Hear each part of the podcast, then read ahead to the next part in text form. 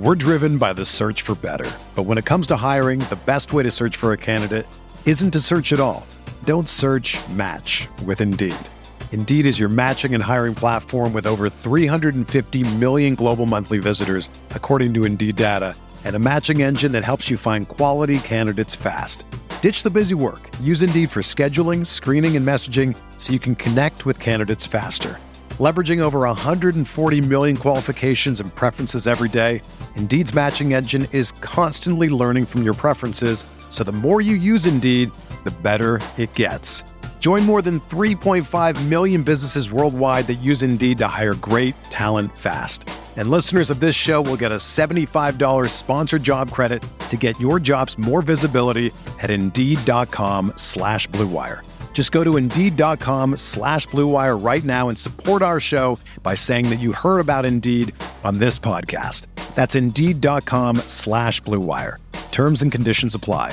Need to hire? You need Indeed.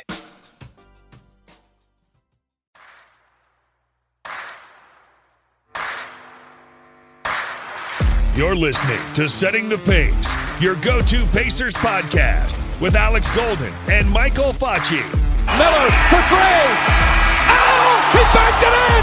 He backed it in. And the game is tied. We're going to overtime. Warren lets it fly. Yes. TJ Warren is not human. Granger catches, shoots for three to win it. He hits it. To go. Brogdon for three. Let Got it, it. O'Neal drives on Yao. Puts it in. Duarte 4 3. Boom, baby. Anthony attacks. Oh. Hibbert denies him at the rim. Caris LeVert, people don't realize how good he really is. LeVert skies high for the jam. Stevenson passes into Sabonis for the basket. Jackson turns, fires, and hits. Oh, wow. Turner bringing that smoke. Flips it to the big fella, fake shoots, and hits.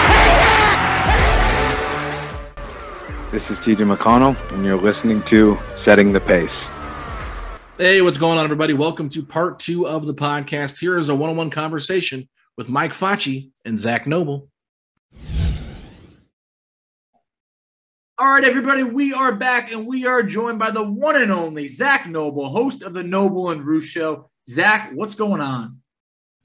You know, I just got done watching James Harden drop 28, and he's uh, looking like the old Harden, man. He was grinding away in the garden. That was that was a blast of a first half. My favorite half of Harden all year, and absolutely a pleasure to watch finally. So I'm I'm vibing right now. Hey, Harden in the Garden. You know, I mean, only a matter of time before he looks like his old self. You know, start of the year, it's been a little rough for him the last two years, but you can't keep a man like James Harden down. But I, I thought we'd talk a little bit about you were in attendance for Pacers versus Timberwolves, a game that came down to the wire. Actually, a, really good game, but I think uh, it was probably a bit of a better game for you and the Timberwolves fans. Uh, what I say because you squeaked out that win.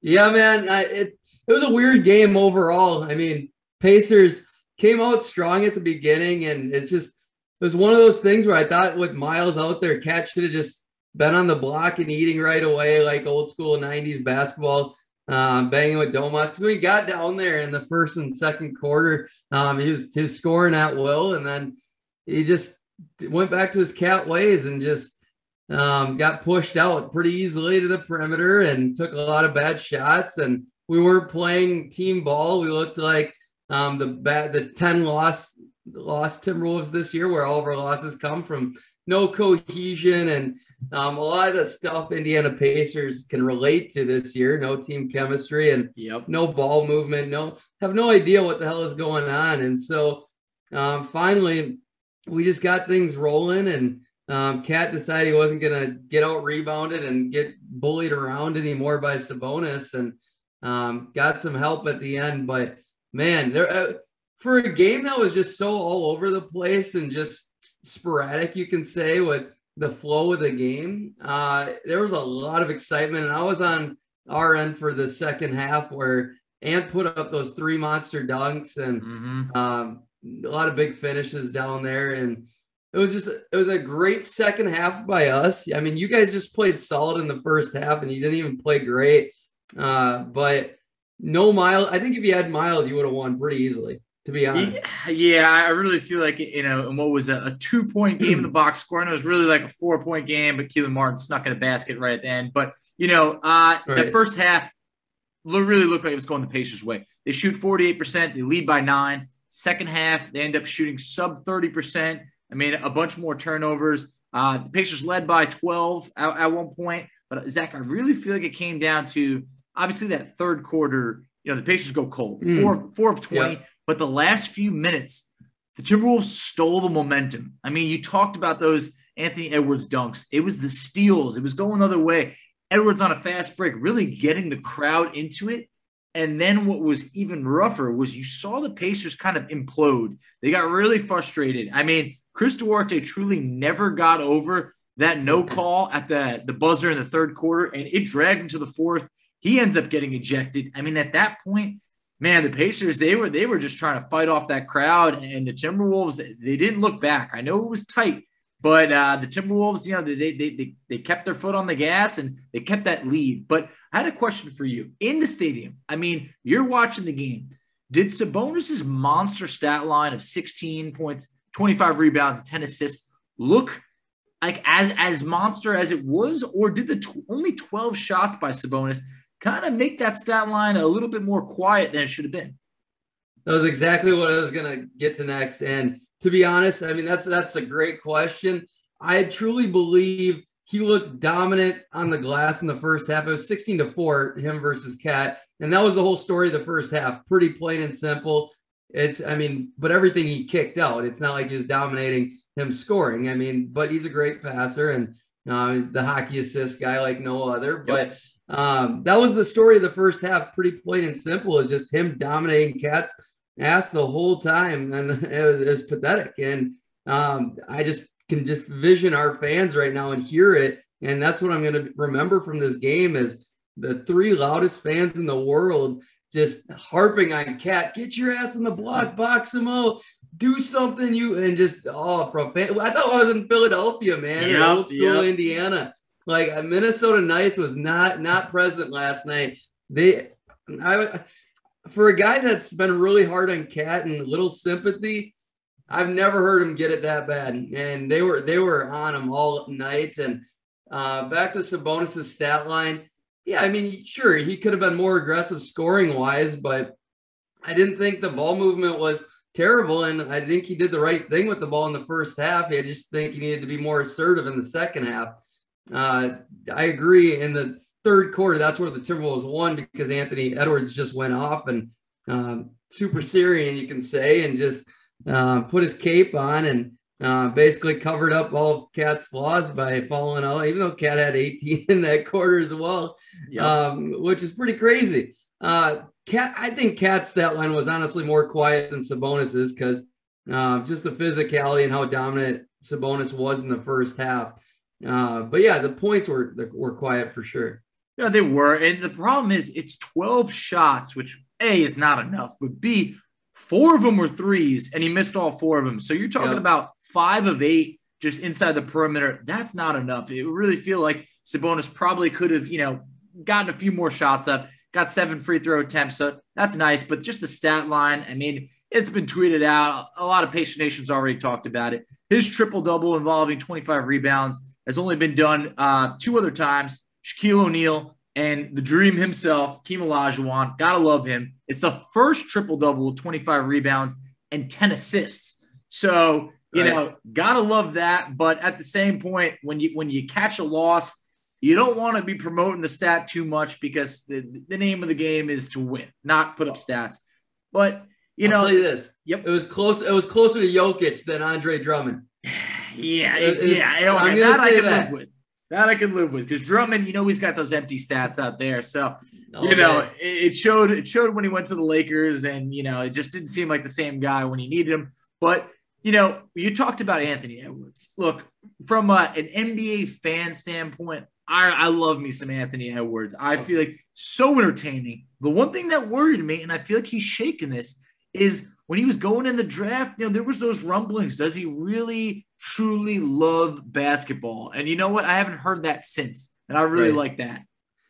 No, for sure. That was the big question mark. And I mean, where there's smoke, there's fire. And I was a little bit worried about it too. And um, he dropped that like a fly. I mean, two months into the season, you you saw his ambition and um, just his love for the game. And just because the dude is smiling while he's burying you in the ground yep. night after night, it's like, I love that. You know, if, if, you can kill people with a smile, why not? Like it's that fun is, out there. oh, it is.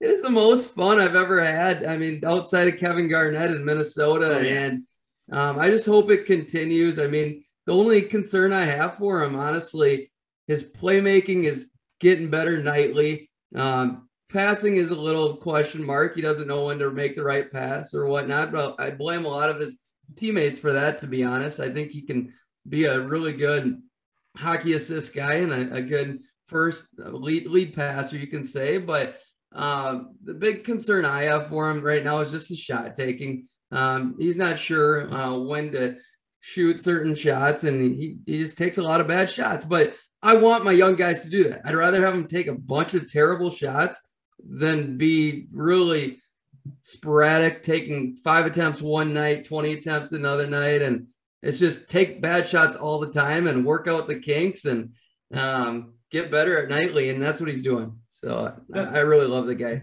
It's true, and I really feel like last year he finished the season really strong. I mean, you saw him right. dropping 40 points and stuff like that. Started, you know, his rookie year pretty slow. People were, you know, a little bit worried, but that that's that should be what's expected of a rookie. But yeah. nowadays, you know, we're hard on them. But did you uh, notice his hand though last night? He, he's got um, a bad hand right now, and I think that really impacted him. The dude literally missed three or four layups. Yeah, and they were they were critical layups, and I thought that's like uh, Indiana's getting taking a lead here and there, but uh, we, we we managed. Timberwolves definitely did, you know, shank a few layups over there. I thought at times, you know, that's what kept us in the game a bit. Right. But, um, you know, one guy that I, I felt like, you know, he, he played well, but it, it hasn't, tr- it doesn't translate for the team. Malcolm Brogdon last night, 25 mm. points. However, the Pacers now fell to three and eight on the season when he puts up 20 or more shots. I feel like, unfortunately, the Pacers are asking too much of Malcolm Brogdon, trying to ask him to be the best player on the team or the second best player on the team. Yeah. From a non-pacer, you know, fan base standpoint, how does, you know, the NBA community view Malcolm Brogdon? You know, yeah, you're right. He's definitely being asked to be the number one, number two guy mostly every night. And um, the way Indiana's set up, man, like they got it's just got to be a, a cohesive unit, which that's the problem with the team. It's it's not what they need to be, and that it's it's plain and simple. They need to be the Atlanta Hawks of 2014, the San Antonio Spurs of 2013 through 15, um, where it's just a balanced attack. There's there should be. I mean, it's it's Sabonis if anything should be the number one more often than others, but. I really don't even think it needs to be that. I think they need such a balanced attack, and these guys should be able to fit each other, but it just it's not there. It's not there, and I don't think it's going to be, unfortunately, um, especially after the conversations I've been having recently. And uh, it, it's concerning because I, I, do like the guys, and in theory, I think their personalities should mesh. I think um, they have the the roles you need to make one of those teams that I just brought up. More so the Atlanta Hawks than the Spurs, um, having the all time talent and uh, Tim Duncan and Kawhi Leonard, but that the same style of play is what I'm getting at there. Um, yeah. So yeah, it, it's very concerning. Malcolm Brogdon needs to be a third option at best. I agree. Um, he, he, can be a second option maybe if you got a top five player, but exactly there are very, which we don't have few, right now. You're right. Oh, if there's only five of them, man, 25 teams aren't going to have them. So no. good luck. Um, and Indiana is not a team that's going to tank for Paolo or um, what's the hashtag right now? I don't even know. Um, it's going to take me a minute to think of that one. Hey, for for Paul. I don't know if you're talking about Chet Holmgren or, or right. not, or other guys that are, you know, Chet the Bedford. Chet. oh, yeah. Chet for Chet. Chet for Chet. Yeah, yeah. I mean, he seems like the, the kind of guy that, um, you know, the stereotypical, you know, white big man type of player that you could see in Indiana, but you know, I don't know. I mean, he's got to put a little bit more size on, but I'm, yeah. I'm sure eventually he'll get it going. But for right now, I mean, it, it's a, it's a pivotal point where the Pacers are at in the crossroads. We're 23 games in. TJ Warren has not played in nearly a calendar year, but the front office, they all they have, have been set on is envisioning this starting five together, which might never happen because always someone's hurt. Do you mm-hmm. think that it's time? Are you leaning towards maybe this team's got to blow it up, or is it look? You brought in Rick Carlisle to write the shit. Give him more time, maybe make a minor move or two. Which direction do you think the Pacers going?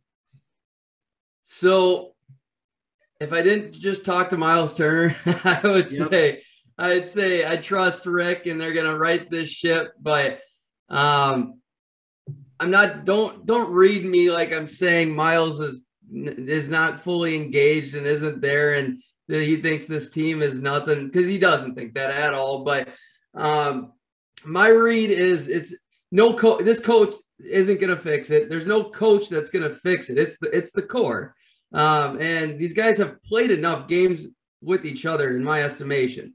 Um, yes, Caris LeVert's a huge part of it. He can impact this team. It's going to matter. And Chris Duarte is only getting better. Uh, but at the end of the day, three of those five pieces right there have played together more than enough. Um, and the two main ones that have the most trade value, Sabonis and Turner, they've played together as much as any of them. Um, we know what it is. We know you got to swing for the fences. You got to take the trade value when it's there. Their trade value, I think, is at their peaks right now. I think both of them are. Uh, and to be honest, you got to move one of them. Um, that's where I'm at. I I think they can definitely make the playoffs, even finish like a five seed, six seed. But like, who wants that? I mean, Indiana's you. It, it's fun making the playoffs year after year, but at some point, you you got to just max out when you when you got something to max out on, and you do. You can get a return back. You got to see what's out there, and I mean, obviously, if, if there's nothing in return, you got to figure it out and try to make moves on the margins, uh, lower lower at the end, and uh, because LeVert's value is definitely less than Duarte. I mean, I'd say the value goes Sabonis Turner very equal, maybe lean towards Sabonis, um, and then Malcolm Brogdon. Uh, definitely not moving Duarte. It's not even the options. I mean, he's a he's a piece. And here's the thing: Duarte is going to fit with absolutely anyone. He will. That's that's the great news. That's the great news, and um, it, it's sad because I like the personalities. I think they like each other, but at the same time, it's not a love. It's not a I'm going to do everything it takes to make this work type of thing. You know, and you're right there. I mean, when you look at it, I mean, the way that the Pacers front office views TJ Warren, I mean, you would think this is like Kevin Durant or Kawhi Leonard coming back from injury. It's this is not someone who's going to save the day. I love me some TJ Warren. good, good player. The last time we saw him, Bubble Warren, it was an experience. I mean, Pacer fans love that time. They look back on it fondly, but we don't know if he's the same player. And then you, you talked about Caris LeVert. This does not look like the LeVert of last year. That back injury clearly is not healed. Malcolm Brogdon just re-upped. You cannot trade him this year. So you look at the bigs. It's been better this year with Turner and Sabonis. It really has their plus minus is definitely better than, than it's been in the past when they're both on the court. Um, however, you've seen enough to know, you know what, maybe being different is not the answer. And maybe it's more of a we're different because no one else wants to have two bigs in the lineup at all times like that. So it, it's tough, but I feel like they really want to see that starting five together. Hopefully it happens and we'll, we'll, get our answer. Maybe, you know, after a month, hopefully they'll, they'll know that by the deadline, look, either we got to make a move or, or we're just going even further with this. But you talked about making the playoffs, how it's fun. It's fun. But once you go on about 20 or 30 years of just yeah. making the playoffs, eventually you got to blow it up. And one quick thing I just want to touch on the actual picks that the Pacers have had in the lottery. Throw some names at you. 10th overall, Paul George. 11th overall, Myles Turner. 13th overall, Chris Duarte. Those are pieces you can work with. When you're when you're finishing around 18th overall, that's when you're looking at Goga Bitadze. When you're looking at you know yeah. your your TJ Leafs uh, uh, of the NBA, that's when he starts to get a little sketch. So every now and then you gotta hit the reset. And Zak, this is the closest fans have been in years to saying, just blow it up. But is it really blowing it up if you're just moving one of those five pieces? It's not. It's like, not. It's not. But but it's it's a huge deal. Yes. Uh, but the reason why I say it too, and I, I tend to push back on the whole too big thing because do I think Myles Turner and Cat could be amazing together? Absolutely, and I'd absolutely love it. I've been wanting it forever, but um, I also think because you saw Sabonis push Cat out to the perimeter, and that's that's at a lower level. That's that's every night, man. Cat, I mean, Cat lives out there. He's not a he's not Sabonis down low. I mean, it's he never will be. So um, the spacing would be so much better. But I, I truly think Sabonis and Turner, well, you've mentioned it, they they fit way better together this year. They're making it work. But the talent level, at the end of the day, the talent level will never be there, be enough um, to exceed the fit because the fit isn't perfect. It, it's not. not. I mean, and if the talent doesn't exceed the fit, the fit has to be perfect. And that's the problem in Minnesota too. Um, and I've been saying it forever is like cat needs everything to be perfect around him. And it's we're getting really, really lucky right now that um, Vanderbilt is looking like that perfect fit next to him, Mr. All Defense. If yep. he keeps this up, good. Um, nobody really saw that coming um, outside a couple Minnesota fans, but um, even even then, we didn't think he'd be an all defense type guy. We just thought he'd be a okay, maybe he's good for 10 to 20 minutes and plug and play type guy. So yeah, I mean, TJ Warren's value's not there yet, so you got gotta keep on him. Can't trade Brogdon, so it's got to be one of the bigs. At the end of the day, that's got to be what happens. And then if you don't get the return you want, it's got to fit just perfect. Um, if you're not going to get like an like an upside swing.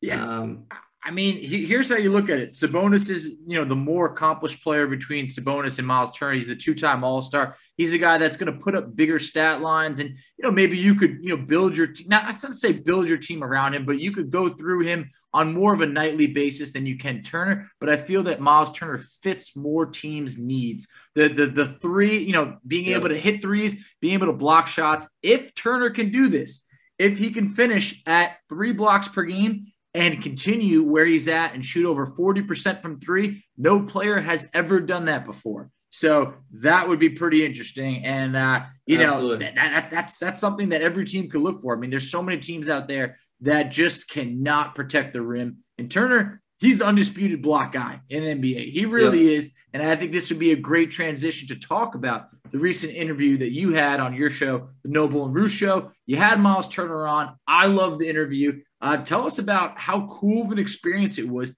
And Zak, I got to say, Myles was quite revealing. We're driven by the search for better. But when it comes to hiring, the best way to search for a candidate isn't to search at all. Don't search match with Indeed. Indeed is your matching and hiring platform with over 350 million global monthly visitors, according to Indeed data, and a matching engine that helps you find quality candidates fast. Ditch the busy work. Use Indeed for scheduling, screening, and messaging so you can connect with candidates faster. Leveraging over 140 million qualifications and preferences every day, Indeed's matching engine is constantly learning from your preferences, so the more you use Indeed, the better it gets. Join more than 3.5 million businesses worldwide that use Indeed to hire great talent fast. And listeners of this show will get a $75 sponsored job credit to get your jobs more visibility at Indeed.com slash BlueWire. Just go to Indeed.com slash BlueWire right now and support our show by saying that you heard about Indeed on this podcast. That's Indeed.com slash BlueWire. Terms and conditions apply. Need to hire? You need Indeed. No, I appreciate that. And uh, yeah, on so many different levels. And it was honestly um, 270 shows in now that I've done um, in my podcasting career. He definitely cracks my top five favorites. Awesome. Um, it was just that that open, and um, it, it, was great. Just felt like a friend going back and forth, and I hope that's what it felt like to the listeners out there. But uh, to me, the biggest takeaway, honestly, is um, after everything uh, him and Indiana have kind of been through. I mean, through his injuries, through the different coaching carousel, and um, whatever last year was with Bjorkgren. Uh, just he feels like a more grateful guy. He, he understands um, what what he has to do on a nightly basis, the mindset he has to have, and um, you can just tell on the court too. He's bringing it uh, more consistently, and um, it, it's cool. Um, it, his actions re- reflect his words. Uh, but the thing that I mean, one thing play style wise, because he did talk a lot of X's and O's too. Um, TJ McConnell being his guy, and yeah, I mean, I'm sure all Indiana fans know that that's the best combo um, that you have, honestly, probably with uh, McConnell Turner, or maybe it's McConnell and Sabonis at times, but McConnell just is is an engine that makes it work for a lot of guys. Um, but it just proved TJ McConnell's worth, and I loved hearing that as well. Um, but yeah, I mean, so many great things. Uh, what were your biggest takeaways? Uh, well, I thought that it was uh, definitely very telling when he talked about basically how Nate Bjorkgren was hardcore against any mid-range jumpers to the yeah. point where Brogdon had to stand up for himself, and that they would go back and forth on that. But uh, I love that about Brogdon. He stayed true to his game, and uh, you know, really refused to just kind of just just fit into whatever Nate Bjorkgren wanted. But also, yeah. Turner talked about how he loved playing in Bjorkgren's defensive scheme because they would kind of filter everything into him to clean up. So I'm sure he did really like, you know, being able to, you know, get those blocks up. Really, if, if Myles had stayed healthy, I think he does make that all defensive second team last year. Also, Absolutely. one of the things that you never really hear is how honest he was about Rick Barnes at Texas saying he's like, I'm gonna that. be honest, I, I really didn't like him. You know, basically, he might not have used those exact words, but uh, you know, he didn't sugarcoat it. And usually right. a lot of people sugarcoat it and they're like, hey, you know, we might not have seen eye for eye, but I got a lot of respect for him and they keep it moving on. No, he let him know he was like, man, I, I had to get out of there. I had to go, like, because I was he was gonna turn me into something that I did not want to be, basically saying that Barnes just viewed him as like LaMarcus Aldridge 2.0. Oh, dude. Just imagine him at Kansas. I, I think about it almost daily since he came on. oh, man. He, he said he loved it there, and that probably would have been his next choice, and that would have been pretty awesome. But hey, that's sports in general. Should have, would have, could have. But um, I, I, think things worked out just fine for him. Uh, just weird that pushing on the whole Marcus Aldridge thing, and it's like let somebody be their own own person. It's like players hate comparisons in yep. general. I couldn't imagine how aggravating that is. And um, like anytime you ask a player, who'd you like growing up or who do you model your game after? No, I don't really model it after anybody, but I like this. And more and more younger guys just say that nonstop now. It's it's the answer isn't I picked this all from this guy. I want to be this guy. It's which you heard that a, a while back. I feel like where everybody wanted to be the next Kobe Bryant or mm-hmm. um, KG or whatever. And I mean, now it's just like I pick, I pick some things from this guy. I, I like his mentality and I'm just trying to be one of one, trying to be unique. Exactly. Um, yeah, that, that's what it takes. And, uh, you know, not everybody, just like you mentioned, not everybody can be Steph Curry. You could, you could right. take, you could take something from Curry, but you, you not everybody just has that. I mean, that that's Curry's like, you know, the, the, chosen shooter. He's been that way, you know, since since he was a child. So you, you got to be able to to make your own game um, and use the best shock- of that. It was shocking to hear though that uh, Malcolm Brogdon was getting into it quite often with Bjorkgren as well. Um, I just don't feel like Malcolm has it in him, but hey, I, lo- I love hearing the fire. You'd, you'd, say that, but there was rumors that uh, Brogdon had it in a little bit with him and Budenholzer, and then you know didn't work out with Bjorkgren. So when we brought in Rick Carlisle, it was like, okay, if Brogdon has it with one more coach, it might be Brogdon. so uh, luckily, you know, we're only 23 games in, but he seems to be enjoying playing under Carlisle, and obviously, you know, he he re-signed. Uh, you know, re-upped his contract. So that that's great. But what would you say was maybe your your biggest takeaway or like the number one thing from that interview where you're like, wow, you know, maybe I wasn't expecting that or that was really interesting? Uh, like I said, the gratitude uh, would be a big one, and just understanding the the mindset he needs to have, and um, you can tell. I mean, just how frustrated. I mean, it is, and he wants to win so bad, and he'd love to win in Indiana, and um, he, he, likes it there. He's grateful to be there, but um, just he blocks out all the outside noise, and um, he just gets to work. But um, at the end of the day, I think uh, the rotations really matter. Um, you got to stick with a coach for a while, but uh, yeah, I I try to get more more going with him and TJ, and if if they're having a tough time being a cohesive unit uh, with that main starting five, spread it out. I mean, you got enough talent to stagger minutes, and I think that might need to be if you're not finding the trade you want. I mean, you're going to have to stagger minutes in order to make this playoff run work.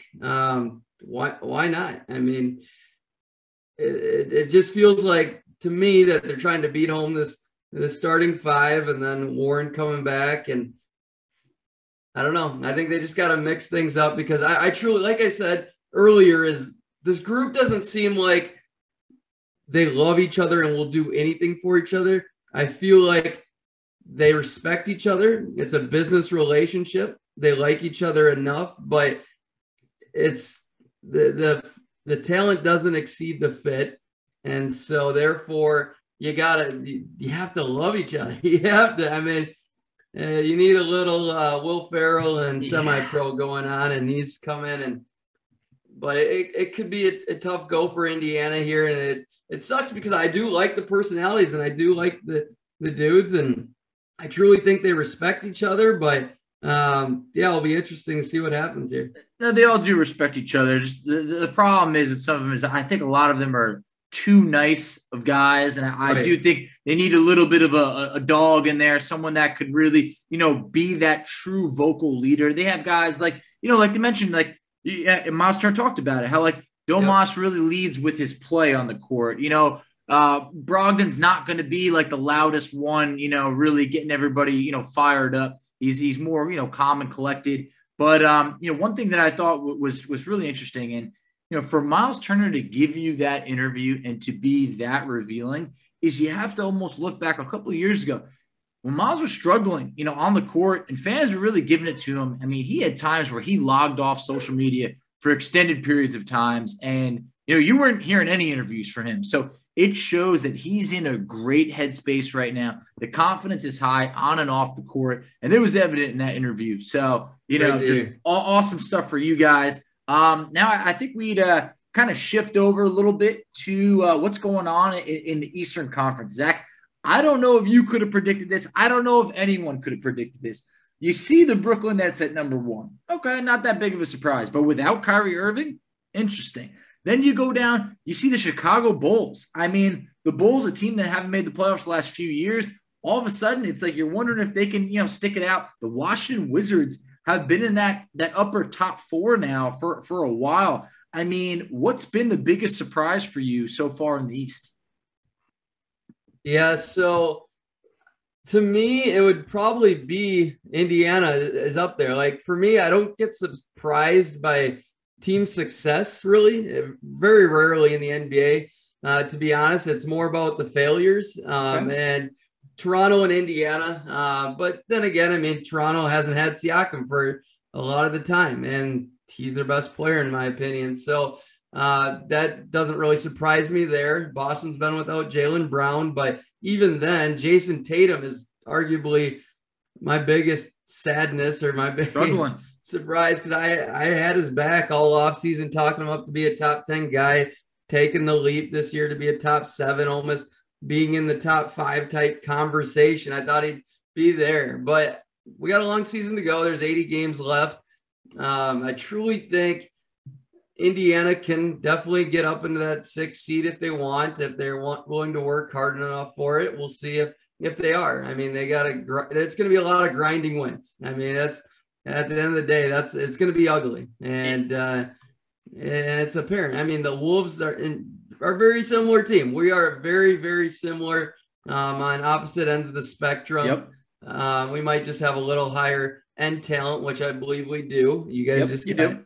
more um, diverse and yeah, yeah, they're more of a Pacers, more of a balance. Their ideal situation, like when you mentioned about the Spurs and the Hawks, the Pacers front office envisions five guys scoring, you know, around 15 points per game. Yep. That's yep. really what they envision to be like, quote, like perfect ideal Pacer basketball. While you guys have between, you know, Cat and Anthony Edwards two, you know, superstar, you know, guys. I mean, D'Angelo mm-hmm. Russell is, is no uh, no slouch himself. I mean, a real good player, actually leading the NBA in clutch scoring right now. So, you know, you have that big three. That big three combined for 74 of the 100 points that you scored against the Pacers. So, I mean, that, that's a major difference right over here. But when you look at the East, the top 11 teams are at least with a winning record at 11 and 10. So it yep. shows the East is stacked right now. Uh, in the West, I mean, the, the, top seven teams are at least 500. You got the Lakers at, at 11 and 11, but LeBron's going to be out for uh, what's believed to be the next 10 days or so.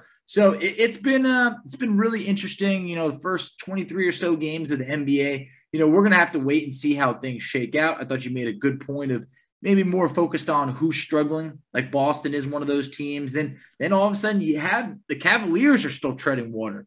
They're they're at 11 and 10. And then you got the 76ers. Who knows what's going to happen with them? They're 11 and 10. They're occupying the eighth seed right now. Still no word on what's going to happen with Ben Simmons. So it's been fun this year. I mean, we got a great showdown as we're recording tonight. I mean, the Warriors and the Suns are, are facing off. So a lot of great things going on in the NBA.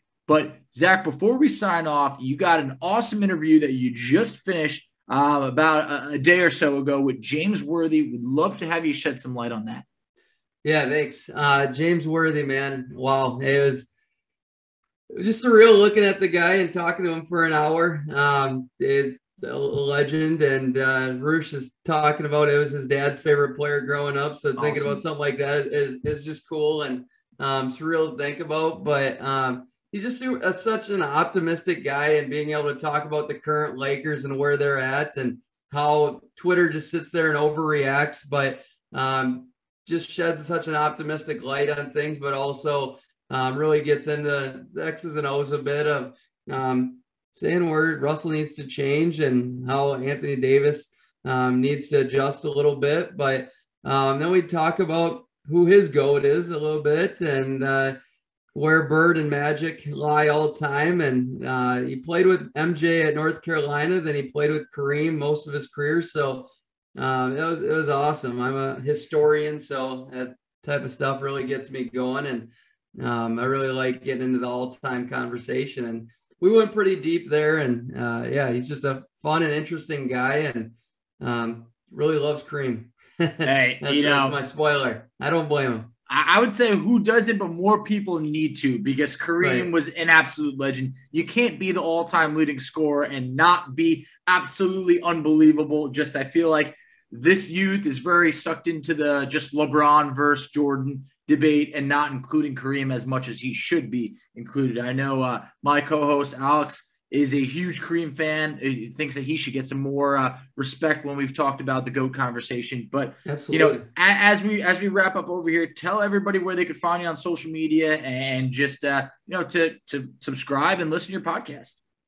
Appreciate it. Just on Twitter, Z A K N O B L E, and then all over Ball is Life now. Um, Noble and Roosh Show, Noble, and then Roosh R O O S H uh, yeah, just got a bunch of great interviews coming out and hopefully keep growing this thing. It's been a lot of fun. Me and Roosh have been almost 60 episodes now. So um, we're, we're making some headway there and having a lot of fun doing it. Hey, awesome. Zak, I appreciate it. I look forward to, you know, having you back on in the near future. I believe this may be your your third appearance on Setting the Pace, maybe four. I don't know, but you're you're a great recurring guest of ours. Well, I appreciate it. And I cherish my friendship with you both and uh, always like coming on chopping it up and uh, hope west virginia turns around a little bit man and that, that sucks seeing them down because i do like huggy squealing on the sideline a little bit. Oh yeah. Hey, guys uh, for the listeners we have this on video. Zak shows up in his kansas shirt. I got on my west virginia shirt. We've talked you know we did not plan this but the rivalry between those teams it's real. So i respect it. Zak appreciate you and we'll talk soon. Later man all right, Facci. So, how was your interview there with Zak Noble? Pretty good. Always, always fun catching up with Zak. Guys, I highly recommend that you check out the interview that he did with Myles Turner. I mean, yeah. it, it was really good. The Noble and Roosh show. Um, he's always got some great interviews. I know he just had James Worthy on the other day. Uh, and plus, you know, he was he was there in person, uh, you know, at, at, the game the other night against the Timberwolves. So, you know, always great to have a, a firsthand view. Uh, yeah. so hey, I enjoyed it. Yeah, Ball is Life is where Zak Noble's podcast is at. So if you guys are fans of Ball is Life, you've probably heard of it before. But Facci, all right, we start a six game home stretch here against the Atlanta Hawks. So, um, you know, it's a, it's a good time for the Pacers to get back on the winning track, especially if they're going to make any push to to be a, a play-in tournament team at this point. So, where can the people find us at on social media? All right, so you can find us on Twitter at Setting the Pace Three. You can find Alex on Twitter at Alex Golden NBA. I can be found on Twitter at underscore FACCI. You can find us on Instagram at Pacers Talk. You can find us on Facebook at Setting the Pace. And you can find us on TikTok at Setting the Pace. And if you're tired of losing so many close games and you want this team to get back on the winning track, say these three words Let's go, Pacers!